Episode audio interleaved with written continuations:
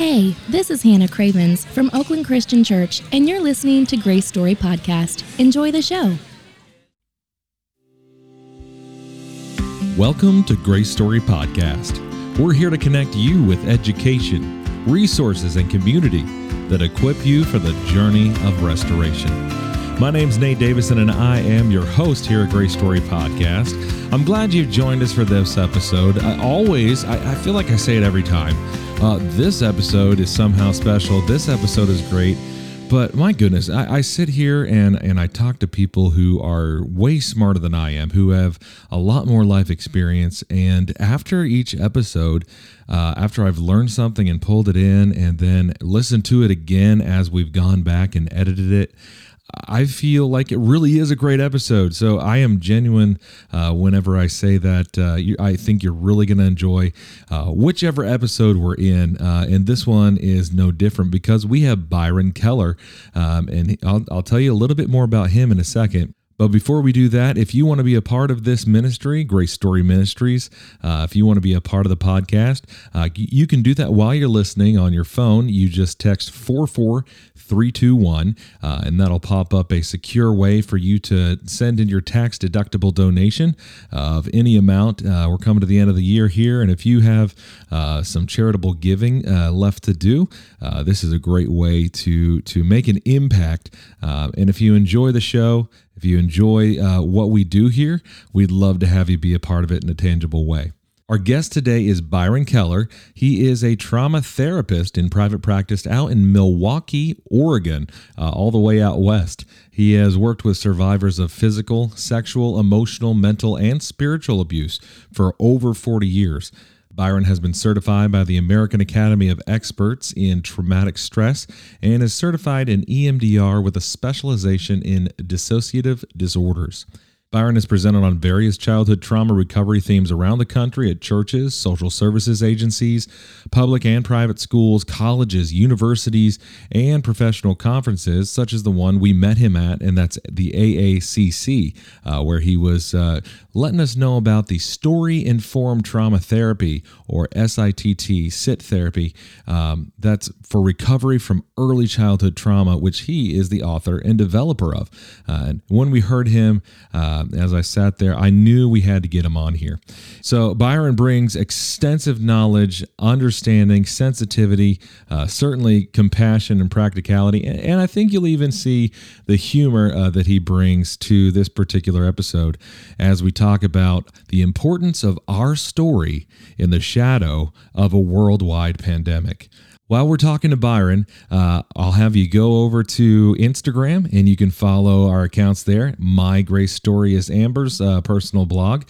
Grace Story Ministries uh, is one, and then Grace Story Podcast is another. Certainly go over to Facebook, click like and follow over there. And uh, there's rumblings that a YouTube channel is in the works here at Grace Story Ministries.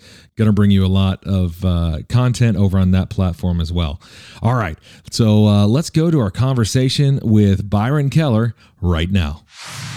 Byron, it is good to have you on Grace Story Podcast from all the way out there on the West Coast. How, how's the weather looking like out there today? Same as most every other day. Uh, after uh, the summer passes, it's rainy and drizzly and cool. Any of any of that smoke stuff uh, still lingering around? I know you guys had issues with that. That's all cleared. Yep the um, the rains have uh, uh, squelched the fire, and uh, we're doing fine now. That's good to hear. And you know, we, over here on the East Coast, uh, I don't know if you guys have been experiencing over there, but a pandemic is about. Um, it seems it's everywhere, of course. And as a counselor yourself, uh, and then then as just a regular human being who has to deal with a pandemic, what has it been out uh, like out on the West Coast for you as far as mental health and actually just dealing with a global pandemic? Exhausting in a word. In fact, I think that's probably one of the typical words that people bring in when they come in and sit down on my love seat is that I'm just so tired and exhausted. Um, we are uh, in the middle of something that in 40 years of being a therapist, I have never seen. mm. uh, just the the level uh, and intensity that people uh, are struggling with. So we're in a hard place. Well, and and with that, I mean, the, the part of the exhaustion of it has got to be. It seems like it's never ending. Um, I know as a nurse, it's like I would love to take off this mask and stop doing these precautions, and just visiting hours seem to change every other week based on whatever they're doing up there in the front office. Um, but I mean, that eternity of unknowing, how does that translate into mental health? Well, I think a lot of things are happening for folks all at once, but certainly the sense of unknown creates for most of us um, an anxiety and, and maybe even a depression, in that a lot of times you can tolerate circumstances you don't like if you know the end is coming. You know, I uh, when I go to the dentist uh, for a half hour or an hour, I know okay, I just got to get through you know this next hour and it's going to be okay. But I think with the pandemic, especially with so many startups and and then shut back down again, it's and even now as we enter the fall again, I can see the anxiety where it's like, are masks going to be the new normal? Is, is this what it's going to look like indefinitely? So I think that's troubling for people for sure. Well, I can see how there'd be trouble. I experience it personally. With that that impact, is there going to be a long term impact that this will have on people people's mental health, or do you think we're going to be able to I don't know, just triage it and then move past it uh, once we know it's ending. What does that long term impact look like? I think that the next wave of the pandemic or surge, if you will, will be one of mental health. Like I, that's on the cusp right now. That's what's going to be happening for I think the next four or five years, uh, maybe uh, longer than that. The pandemic is going to define this generation uh, and era as we move forward. To give you an idea, Nate, um, after 9 11, 20 years ago, okay, after 9 11, how did our world change? You know, airports are um, more stressful and more challenging. Like there were permanent changes that were left behind after 9 11. After 9 11, which was localized to one area, so you have to think of this as okay, that trauma occurred in New York. This trauma is happening globally after the trauma in New York, um, there were increases in depression, anxiety, substance abuse, alcohol consumption, sleeping problems. For the three years after 9 11, there was a 65% increase in um, sleep medications nationwide, not just in New York, nationwide. That is very depressing. You're not offering a lot of hope there. Uh, not yet. so I mean, because especially my generation, which I'm proudly a millennial, uh, we we bridge that gap where no one seems to like us. But with with that, you know, we lived through that time, um, a lot of us, and we remember it. And then here comes another pandemic or life changing event, um, and it just goes to me. I want to ask the question like, what is the hope for someone like me and my generation who we keep on having these huge events and you talk about we just moved out of afghanistan and you know uh, that double decade however long war where our lives have just uh, been impacted by catastrophe and bad news and war and then a pandemic. Uh, moving through that are there things in response to this pandemic um, that that we are going to that you see us uh, as human beings experiencing um, that are leading to these types of things that you're talking about the the sleeplessness? What are those things that we're experiencing we're going through and not just the event maybe. Yeah i th- i think nate for for many people there is this general anxiety below the surface that they're not quite sure what to identify it uh, how to identify it. Like where is this coming from? I know I'm just exhausted or I know that I'm just uh, nervous, but I can't really connect it to anything. The defining feature of any trauma is a sense of powerlessness and helplessness. So that that's by definition what kind of defines trauma, and um, and we're denied choice. So when you think of whether it's a hurricane or a physical assault or an abusive environment or a pandemic.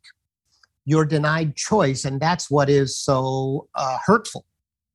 And I think that right now, what we're having happen with the pandemic is that in the midst of all that's being taken away from us, can't go to your restaurants, you you know can't go outside without a mask or in the store, of all the things that are being taken away from us, um, all of us are doing four things, and it seems like that that might be helpful for us to talk about. Yeah, let's go to those four things right now because in, in a sidebar with this, it's interesting to hear you talk about trauma or these events as trauma for all of us because I know there's people out there and I've heard them in conversation say, "Man, this is great to learn about for the people in my life who have had trauma." Fortunately, I have not mm-hmm. experienced any trauma.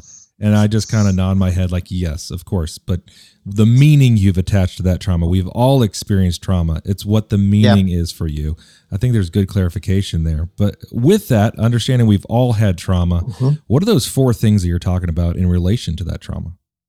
All right. First, and I think that this is probably most important and most subtle, is that we are all reliving our own childhoods in some ways right now, and often the worst parts of them. So whether that was roles that we played as kids or old feelings are resurfacing, uh, defensive and coping mechanisms that we use when we were young, those are being activated and employed. Crisis draws us back into our stories with a ferocity unlike anything else. I, I want to dig deeper here because I can hear some naysayers in my head uh, that are talking about, you know, it, saying in it maybe critically, this is why we shouldn't go to counselors because they're just on that Freudian stuff of your mother and your childhood. and so I want to give you an opportunity right here at the outset with people who may be critically thinking, or not critically thinking, but critical of mm-hmm. um, Christian counselors and those who counsel through a Christian worldview. Um, uh-huh. Is this just some Freudian gobbledygook that uh, we're going to look at paintings and pictures and ink splotches, um, or or is uh-huh. this something that uh, uh, counseling is a biblical concept and looking uh-huh. at our story specifically, our story informed trauma therapy, which we'll talk more about later? Is this a biblical concept as well? I believe, Nate, that we either know, understand, and accept our stories or our stories live us. Mm. I, the longer I've been a therapist, the longer I've been alive, the more convinced I've become that it is really all about our stories at the end of the day. You and I are having a conversation right now because you and I went to school. like, like we learned uh, the alphabet, we learned the multiplication table, we learned how to um, relate and converse. All right. it seems odd to me that we would assume then that when we appreciate the fact that school educated us to engage, we deny or question what we learned from probably the most important place, which was home. Mm-hmm. like mm-hmm. growing up, we weren't learning the alphabet, we were learning to smile, or we were learning our value, or we were learning how to relate to other people. And those experiences shaped us into who we are. And so you can call it Freudian or you can call it whatever you want, but we all pretty much grew up in families that had enormous impact on us and how we relate to our world around us. And that's our stories. I think with that, you know, storytelling and learning from stories is is all through the Bible, parables mm-hmm. but specifically relearning our stories um, is, is is a biblical concept. Absolutely. Let's go to those four things now that you were talking about. Uh, the first one you said is we're reliving our childhood stories. Uh, we clarified that this is not an ink blotch uh, Freudian concept, um, but it is something we absolutely have to know to understand ourselves uh, moving forward. Yeah. And I'll throw that back to you on those. Okay. So let me give you an example from my therapy office. Um, I uh, have a client who comes in first thing in the morning, and um, she's very upset because uh, our governor has mandated uh, masks. in uh, all public places. And um, she says, I, I, can't believe it. Um, I'm not going to be bossed around. I'm sick and tired of people telling me what to do. Well, as we lean into her story, what I already know about where she grew up was she had an overbearing mom, controlling, critical of her. And so, so my governor, which is a woman, ends up being an easy um, connection, an easy projection, if you will. And now she's being bossed around again by her mom because the governor wants her to wear a mask. So her reaction about the mask isn't so much science based, if you will, is much as story based, where it's like, yeah, I don't, I don't want people pushing me around. Now the next client comes in, sits down, starts to cry and says, I was just in the store and people aren't wearing masks, and I can't believe that they don't care enough about me. And we could be talking about vaccines, we could be talking about a lot of things. Okay.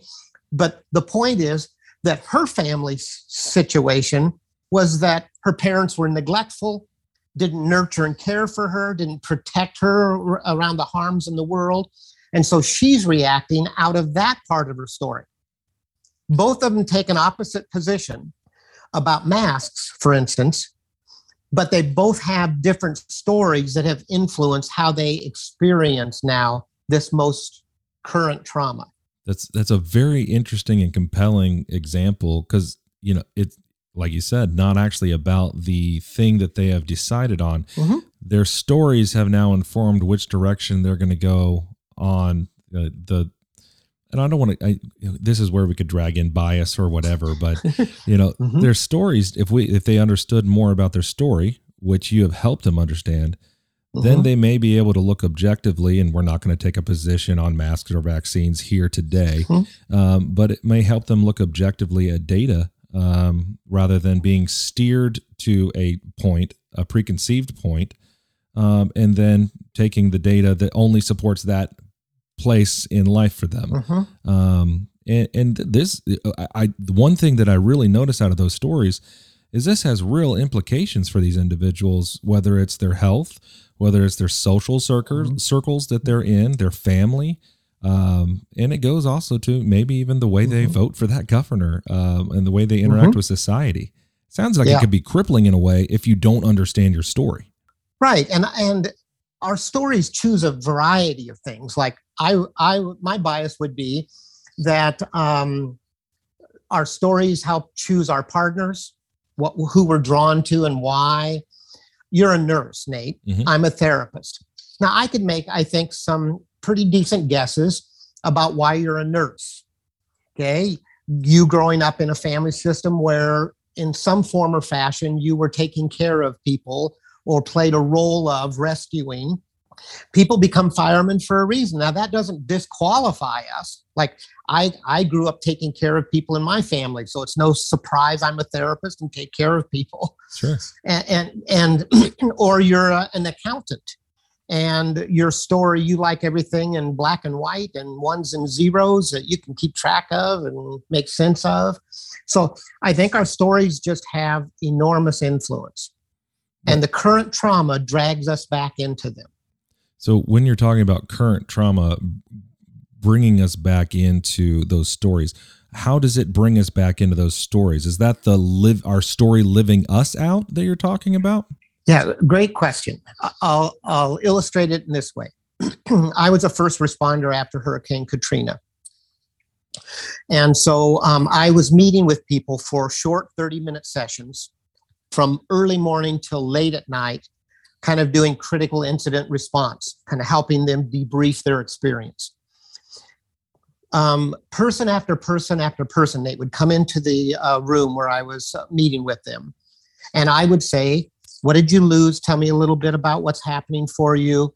And they would tell me, I lost my church or I lost my community or my home or whatever.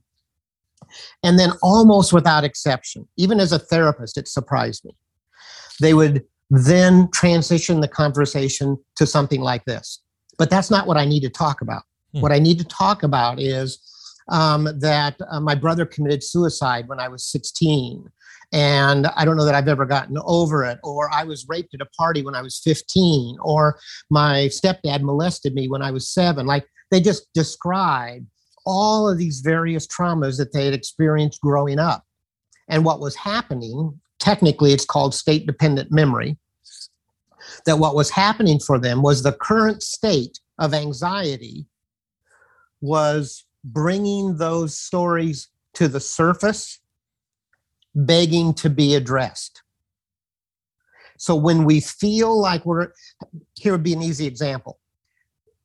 Have you noticed that songs take you a place? Mm. You'll hear a song and it'd be like, oh, yeah, this was when I was in a senior in high school. And like it'll take you back into a particular spot. That's kind of a state dependent memory where it's like, yep, I have an association with this. Well, the state that we are in currently with the pandemic is unknown, powerless, feeling scared, on edge. That propels us back into similar times.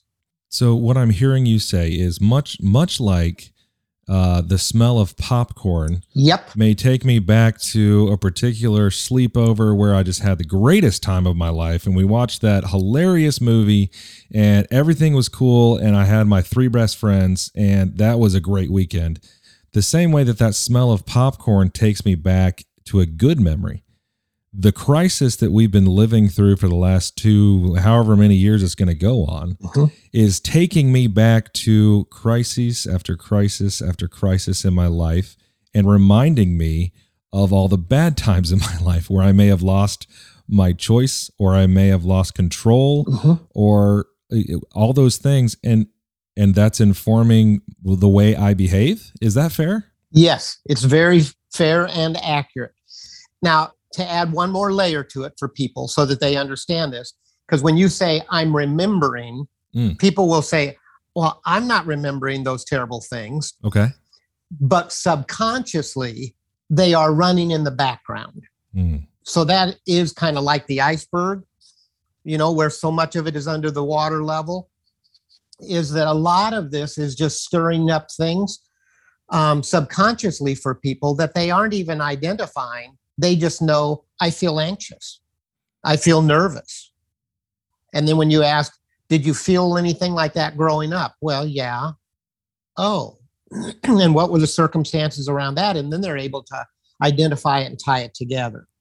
But for a lot of us, it just runs undercurrent. So, not to get too far off the rails here, because we do need, need to get to the other three parts one. of the fourth. but we, we had an episode with Dr. Seth uh, Scott, I believe, uh, and and he was breaking down cognitive behavioral therapy, mm-hmm. and within that, he talked about one of the first things that he may have to do for you is bring you down and teach you how to come down from those high anxiety moments with things like grounding technique or visualization. Yep. And also if you're not there in crisis teach you bring you to that point and teach you how to come back down as he's going to work through your story. So he we have the tools in place to bring you back down.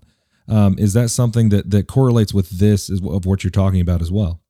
Well right. I think that um, just understanding that my story is being activated like one of the things that i would want people to walk away with from this conversation is that all of our stories are being activated. And if you can recognize that, then you have a little more control over it. We tend with trauma to either react or reenact our past trauma. And um, the, the goal would be to act, which is begins with awareness. Awareness invites choice. Choice consistently done invites transformation, ACT. And so the first step, I think, in helping ground or regulate is to have the awareness that something is going on with me here um, more than I recognize. And here's a principle for that the greater the intensity of our reaction, the higher the likelihood that's connected to our stories. So, this ju- just before we move to the next point, mm-hmm. uh, I think it's important to to and this is a realization for me because I've always as we're going through Grace Story, Grace Story Ministries, all we've always had an emphasis on how much your story matters and that it's important with the right person or the right time to tell your story. And I think what you've done here and what we'll do through the rest of this episode as well is take that to another level of your story matters not just because you matter and not just because you have value, but because your story is the key to everything about you. Um, yes. And understanding your story and understanding yourself subsequently through that story um, and the, the, the rhythms, the cycles of that story um, is going to help you have a better relationship, a more complete relationship with God, and live that abundant life that God talks about that we all want so much. Um, your story matters is a whole nother level than just it's cool to tell your story. Absolutely. it, it is the key, I think, to both understanding and to us being able to relate in a healthier and more wholesome way, for sure. So, we've talked about that reliving the childhood trauma. Um, can uh-huh. you take us into that second? Uh, yeah, there, there's at least four things you were wanting to talk about, but that second yeah. part. Yes.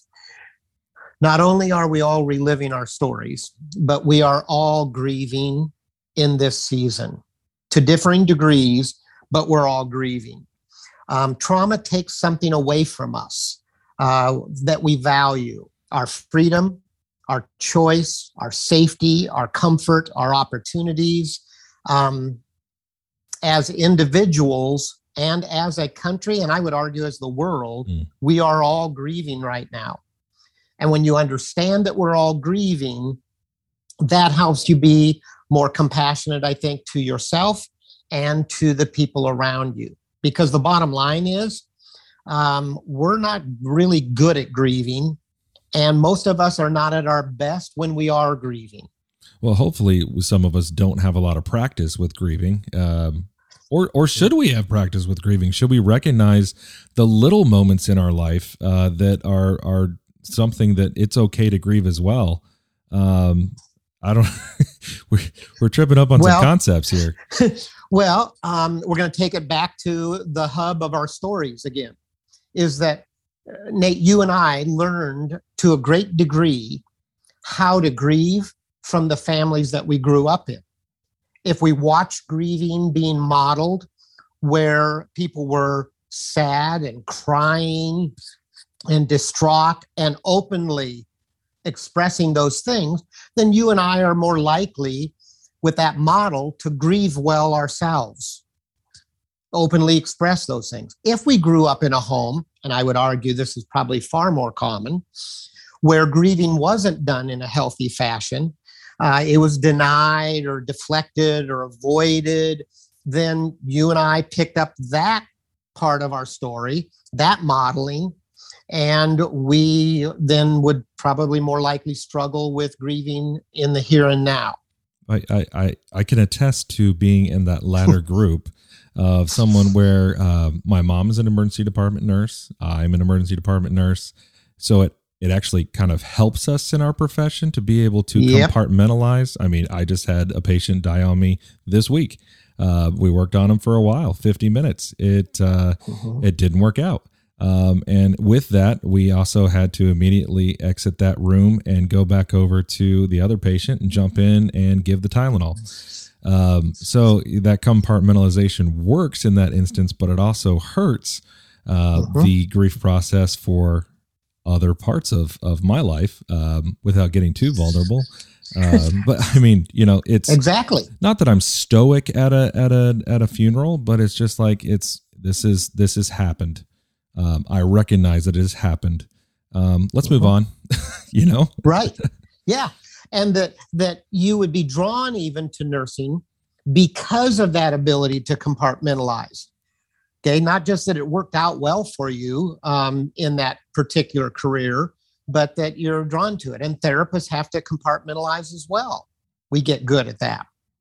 And so, yeah, but in your personal relationships, then it's like, what are, you cold and unfeeling and I'm hurting here? Where's the empathy? You know, th- then it becomes problematic for us.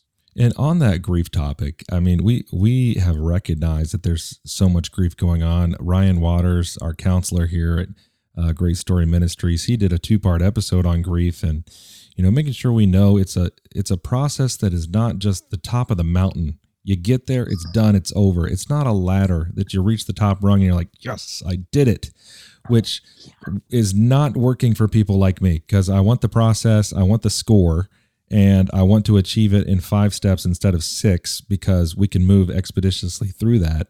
Um, no, it's a reoccurring lifelong journey of you're missing something. There's a part of you or a part of something gone that will echo in your life uh, throughout the cycles and, and, and rhythms of your life. Yes, so glad you brought that up because I think for many people, grief, the way we've been taught it, is there's five stages of grief denial, anger, bargaining, depression, acceptance. And we think of that as almost moving from first grade to second grade. You know, I passed denial, now I'm going to be able to go to anger. And I tell people, no, actually, a more accurate view is that those are ingredients in the stew. Mm. Okay, that are all being mixed together. And so we're experiencing them and re experiencing them. And, and again, Nate, as you look at our country, look at those five stages where um, people are moving in and out of them in a variety of ways. Um, the the anger, mm-hmm. like it's no surprise what happened at the Capitol on January 6th sure. to trauma therapists. and, that's not a political statement at all. No. It's just like, nope. And um, homicides in Portland, Oregon are up 740% in the last year. Wow. There have been 273 mass shootings in 2021 by June. Mm. So when you think about bargaining, well, we'll just change the count, or we'll just do this, or we'll just do that, or you know, um, maybe we won't have to wear masks if we do this, and all, all of bargaining, the anger, the denial, this COVID isn't even real. Sure. Okay. Like all of those things are part of a grief response. And so for us to realize, oh, shoot, we're all grieving and we're not good at it and it's messy and sloppy and we got to be uh, kinder and nicer to each other in the midst of this time where we've lost so much. Well, that that informs also, like you you just alluded to, my conversations. Heaven forbid it's on Facebook uh, with other people. If I know we're all actively grieving, and someone when I post something that I feel on my page is going to help or assist in some way, um, and all I get back is vitriol, anger, uh, denial, um, all these things. I I can graciously and and as much as I can, trying to be the hands and feet and attitude and body of Christ back. Yep. Have compassion and speak words of love as much as I can, while also maintaining my own boundaries, mm-hmm. of course. Um, and, and yeah, it really informs how you interact with other people through a collective trauma. Yes, and how you see yourself in the midst of that. Like, like for us to recognize, oh, part of grieving is to be depressed because we've lost things rather than oh no i'm depressed. And so like all the commercials on tv i got to rush out and find a pill uh, because i shouldn't be feeling this when it's like no actually you kind of should be feeling this. We don't get to go to our restaurants anymore and we got to go back to our car to get our mask a hundred times a day because we forgot it you know? That that's just it takes a lot of emotional energy to navigate our world um, today than it uh, did before. And I like that you put that emphasis on understanding ourselves as well, because there are those that would capitalize on that for whatever gain they want, uh, whether that's in, in the church or politics or a, a, local business or whatever that may be, you know, playing on those emotions because marketing people are pretty smart uh, in how they mm-hmm. attach onto what we're doing. Um, yeah. So man, the, the collective grief, I love that. In the, the third thing that you're wanting to talk mm-hmm. about that we're experiencing. What is that? Uh, um, this one will be a little uh, probably more delicate. Okay. In that um, Psychology 101, some of you may remember classes where um, you engaged in what was called a values clarification exercise. Sure, yeah.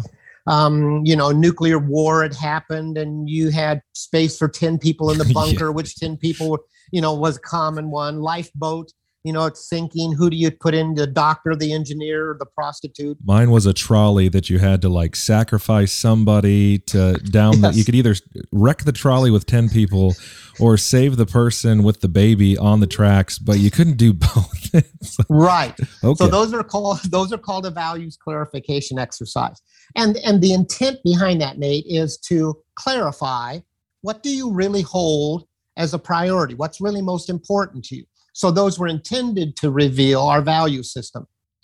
Well, you and I with the pandemic are living that. Mm. Like it's not hypothetical. It's real. And so we're forced now to um, choose some values for us. And some of that is examples of that would be personal freedoms versus public responsibility, mm-hmm. health issues versus economic security. Don't close my restaurant down. We got to feed people. Vulnerable populations versus individual convenience religious liberty, dare I say, versus community safety. Care for my neighbor, care for myself. Like all of those are value areas that we are having to navigate and negotiate in real time, in real life circumstances. And I don't have to tell you that hasn't always played out real well so far. Well, I don't know why you call that uh, delicate at all. There, there's no, there's no landmines. You just, you just talked well, about. okay, good. I didn't, I didn't kind of, you know, um, hint at my side of those things. Good. Yeah, no, that no, that because uh, as as someone's listening through that, even that is is an exercise in and of itself because they're going, hmm, mm-hmm. okay, I I'm on that side. Oh, that one, I'm mm-hmm. on that side. Up oh, on that one, yeah on that one actually why can't it be both okay you know it's it's mm-hmm. people are going through that and it's not that you're saying which side anybody should be on again for clarification this mm-hmm. is not an episode about what is right what is wrong with public health policy right. and politics today but it it's about what we're experiencing through them and uh, what we're all going through collectively through it um, yeah so when people come into your office and it sounds like they already have talking about these things from both sides. Um, and you're not giving out, you know, one your advice one way or the other. That's not a counselor's job. But what what exercises are you doing? Are there exercises that you're doing to counteract this, or are there ways that you're equipping people to deal with these value um, uh, trivia questions from Hades? Like, how, are, no. how are you walking people through through this? Because uh, you're obviously seeing them experience it. Right. Well, I think that part of the purpose of therapy is to help people see themselves more clearly. And so, in a values clarification exercise, it's like, okay, you can choose, like you're pointing out, you can choose either side. That's all right. But can you own your choice? Like, can you acknowledge, yep, I'm choosing this over this? And I feel comfortable with that. That's a reflection of the values that I really do hold. I'm okay with that. And I and I think Nate, for thus for those of us in the church, that really does get tricky because um, oftentimes we'll um, preach one value and then, dare I say, live another one. And it's it's a time, it's a season in our culture where that's more challenging. like like those inconsistencies are more exposed in the midst of a pandemic. I think it's it's safe to say generations uh, that are up and coming. Uh, one of the clarific or the the defining characteristics of those generations X and, and on down, whichever number they're assigned to, they're really good at seeing baloney when they hear it. Like it's mm-hmm. no, we, th- this is not lining up together. Um, mm-hmm. and, and one more observation as I hear you're saying that when people are, we're saying, are you going to be okay with this? One of the reoccurring things, uh, another emotion that is very, very um, tacit is there's going to be guilt attached to your decision, whichever way you go. Now, I don't want to feel guilty. Guilt guilt I hate more than than being sad or being mad. In fact, being sad and being mad manifest out of feeling guilty. Um, so guilt itself is a motivator, and it's a non like I don't get to pick what what I, whatever I do. I'm going to feel guilty. This is terrible too. Like, okay, I'm just going to do nothing. Which then you can feel guilty about. exactly. I'm going to um, need a counselor for that, I guess. I don't. right, for sure. Well, I think the hope again would be that any of us would use this current pandemic as an opportunity to settle with ourselves, to say, yep, this really is where I land. Um, and and that that be an exercise in being authentic and congruent and integrated where it's like, yep, this is the truth. I'm choosing this. So I'm I'm hearing you say that even though we have we have established that this crisis, this pandemic we're living through is taking us back to things we don't it's digging up stuff that we don't uh-huh. want to think about.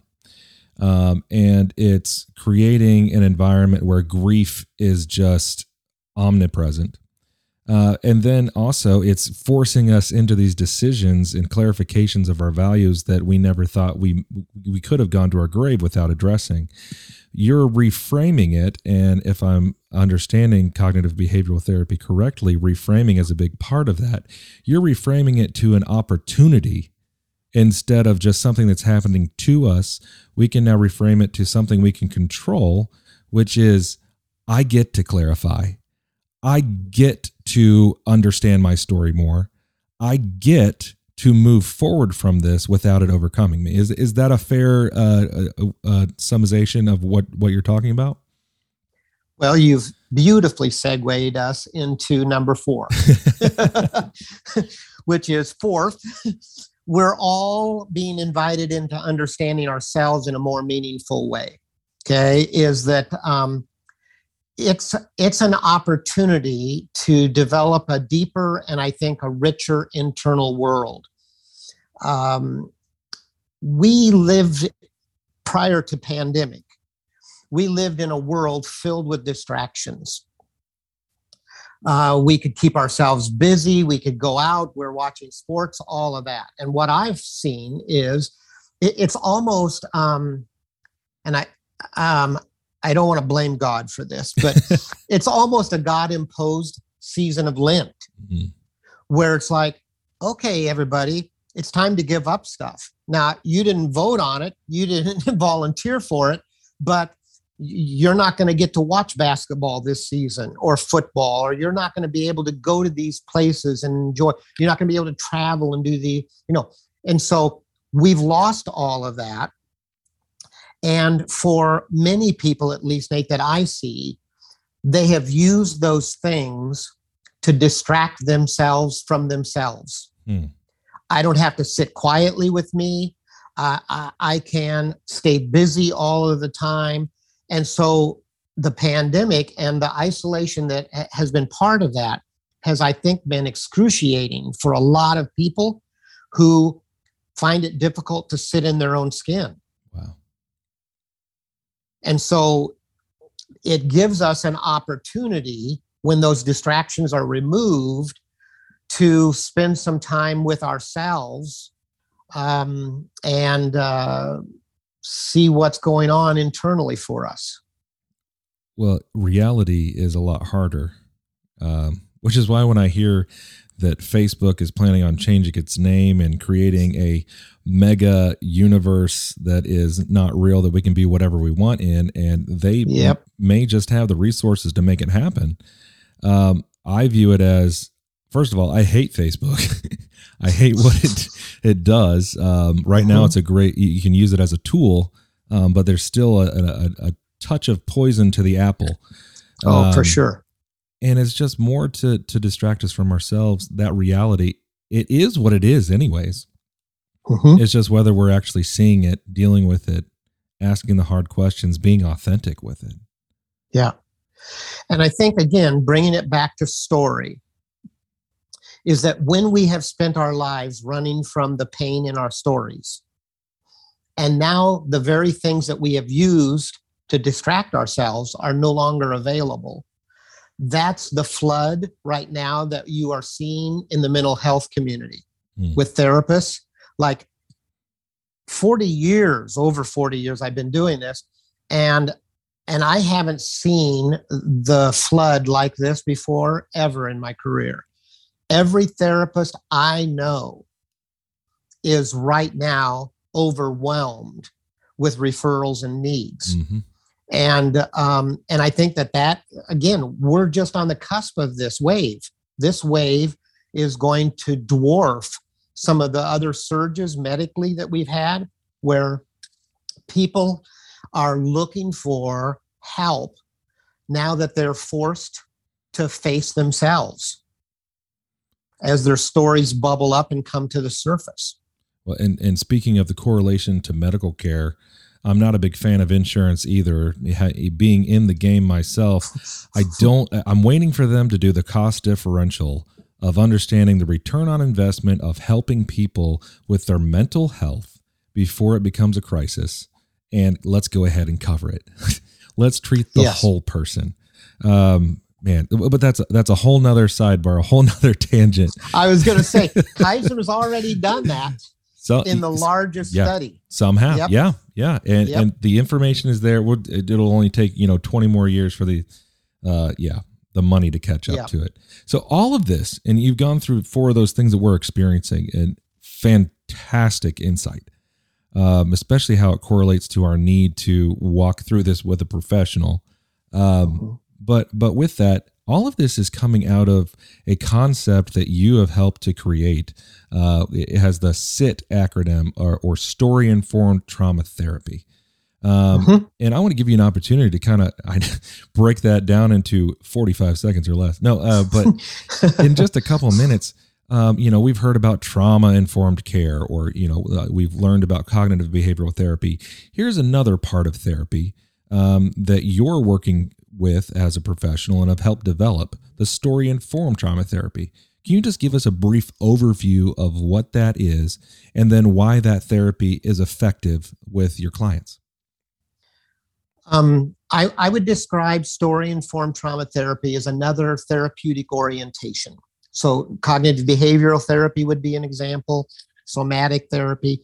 Uh, there's a variety, but um, story informed trauma therapy is specifically for helping people move through and process and recover from trauma, childhood trauma specifically. And, and here's, in short, now here's the problem.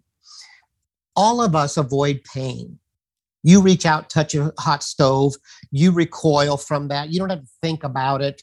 You know, boy, is this going to hurt my hand or burn me or something? You, just, the reflex is to recoil we all do that psychologically around painful events as well.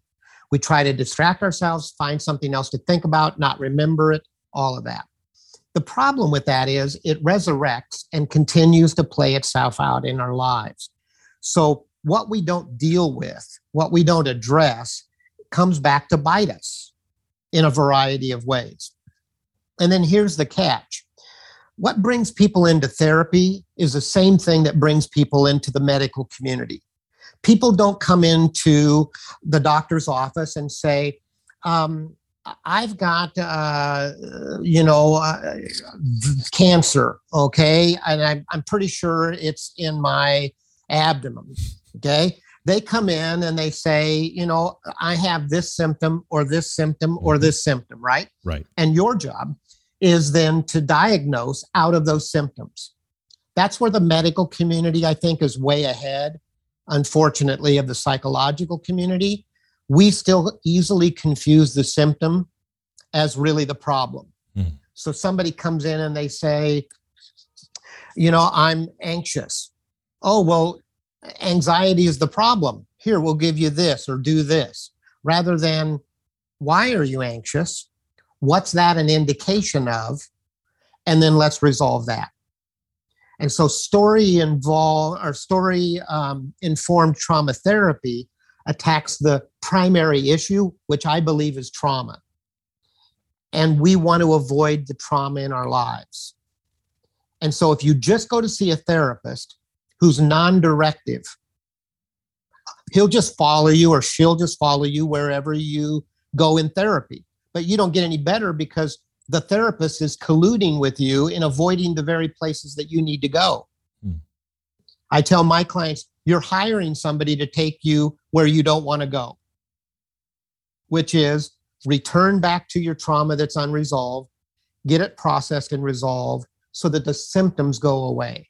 And it, it, you may have to, uh, I would assume, treat some symptoms to be able to dig deeper, but you don't mm-hmm. just stop at the symptoms. I love that. And with that, uh, so I know that um, that you do uh, training for other therapists as well. Uh, mm-hmm. So briefly, if because uh, I know is, I have sidebar after sidebar, I may need medication for that. Um, but but with that, uh, there there are resources that you have both for those that need therapy, the client, and for those that are doing the work, up to including uh, as I understand it, not just training them to utilize SIT, S I T T, mm-hmm. um, but also to protect themselves uh, from mm-hmm. secondary trauma related to those that they're interacting with. Can you tell us where to find some of your resources and then uh, what they are? Yeah, thank you. Uh, my website is my name. So it is Byron, B Y R O N K E H L E R dot com. Um, and there you'll find resources for both therapists as well as um, general public. For therapists, we're going to be doing our next training in January for story informed trauma therapy. So if you're a therapist listening to this and you find it interesting and are curious about what story informed would involve and what it would look like and how to get trained, then go to the website and click on that tab and it will take you through what that process would look like. So that's going to be in January by webinar. So it'll be a national training. And then if you are um, someone who's recognizing that your story might be impairing your life and getting in the way, then on my website, there's also um, two or three tabs uh, for workshops that you can uh, purchase and watch at your own leisure uh, on uh, childhood trauma recovery on the untangled heart, which is uh, feeling regulation and identification, and then um, forgiveness, the topic of forgiveness, which I think has been really poorly addressed within the church historically. So, those would be all resources of workshops that you could watch from your own computer at home. There are a lot of things within the humanity of, of the church that have been uh, misconstrued or diluted or uh, maybe impressed too strongly uh, on upon individuals. So I always love when there's something to clarify, bring us back to the Bible, uh, with, to uh-huh. use the tagline of my alma mater, always coming back to the Bible, which is God's word, and practicing from that unchanging truth, or as you called it, the big T truth. Uh, mm-hmm. well, we're almost we're almost out of time here, um, but I, I always like to give the speaker one opportunity to speak right to the listener. Uh, if there's something you could tell our listeners, just one thing about what we've talked about today, something you want them to really remember, or a next step for them after hearing this episode, uh, something of encouragement, maybe depends on you. But from well, from I hope Byron. this will be encouraging. well, there was a I, lot of a lot of stuff in there, but uh, bringing it around to mm-hmm. there is hope through working through your story. I love that. But what would that word be from from Byron? Well, yeah, I, I think where we began, which is we either know, understand, and accept our stories or our stories live us. And they live us in a variety of ways. So if people find themselves saying, How did I get here again? Deja vu all over again. Like, I'm drawn to the wrong people. I, I'm drawn to the wrong jobs. I find myself frustrated in the same kind of situations. That's a pretty good indication that your story is in play. And we live what we learn. And we're learning all the time as we're growing up. And um, and when the trauma is the teacher, then those lessons that we learn are maladaptive for healthy living. And so I would encourage you to explore um, in whatever way you can professionally um, how your story is playing out in your life to find greater freedom and relief and enjoy the quality of life uh, that I think God intended us to have. I love that. I, I because life, uh, the scripture tells us, is, it's just a vapor. We're here today and gone mm-hmm. tomorrow. Um, I was reminded of of uh, a book that I'm wanting to read uh, that it talks about our life on average is about four thousand weeks. And when you start thinking about, I've got a little bit of time left here, and how am I going to use that to glorify God first of all, because that's my ultimate purpose but then also I can glorify God through enjoying His creation, enjoying His His uh, the relationships He brings to my life, enjoying the other image bearers of God that He brings into my life to help um, and have an impact with. Um, and if I know that understanding my story can can help with all that, um, then it glorifies God to work through that story. Um, yep. So thank you, thank you, Byron, for coming on this episode thank you for sharing. Thank you for what you do uh, in the community. Um, you're making an impact, I know. And sometimes I'm sure it feels like a silent one because while the firefighters and the police and even this past year the nurses are all the heroes, you know, behind the scenes, you're you're helping those heroes as well, as well as everyone else. So thank you from us and thank you for being on this episode. You're very welcome. Thank you for having me. What a great episode. I am very grateful that Byron Kehler came on. Uh, he's one of the featured speakers uh, at the AACC. Uh, he's going to be there again in uh, September, I believe, is when their next uh, get together is. Um, I think down in Texas. But he's one of those that, man, you sit and listen to him and you, you learn. You learn so much. He's a great individual. Talking to him in the pre show, uh, very personable, very much approachable um, and very much has a heart for hurting people. Uh, I'm very grateful we had him on here. So much to unpack from this episode. Uh, if there's a particular part of this episode that was helpful for you, uh, I'd love to hear from you. You can send me a message, nate at gracestoryministries.com. And certainly while you're doing that, if you have topics you want us to explore or an expert you want us to have on, someone to share their story, we'd love to hear those uh, suggestions as well. Um, but, uh, you know, we'll be back in two weeks. We're out of time here, uh, but we'll be back in two weeks. We're going to be talking to Chrissy Garland uh, about uh, the events in her life um, a lot there spiritual abuse, uh, church trauma, um, loss of her husband uh, to suicide, um, all sorts of things, addiction. Uh, it, there's just a lot in the next episode that we're going to have in two weeks. So I hope you come back for that. I know you will. Share this episode uh, or the podcast in general with two or three of your friends. That's the best way to spread what we're doing here. Uh, there's no us without you. So make sure you come back in two weeks for that next episode. Until then, continue on your journey of restoration, and we'll see you then.